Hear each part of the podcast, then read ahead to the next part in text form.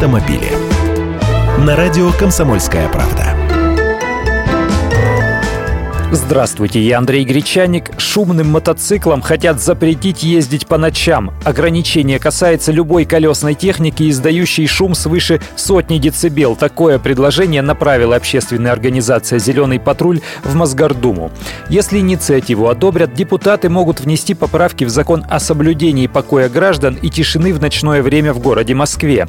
Естественно, запрет направлен против стритрейсеров и байкеров, которые ездят на громких мотоциклах.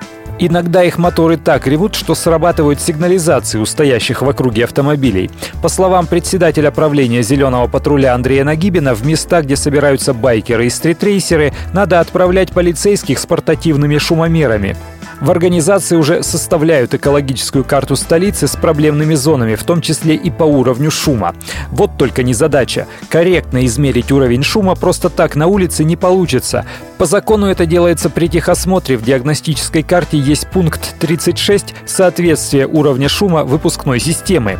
Причем прописываются требования, как именно измерять. На расстоянии полметра от среза выпускной трубы на неподвижном транспортном средстве при работе двигателя на холостом ходу с частотой вращения и так далее. То есть сложно там все. И попробуйте вспомнить, чтобы это кто-то делал. Так что ввести запрет можно, но как наказывать и, самое главное, доказывать виновность, вот с этим сложно.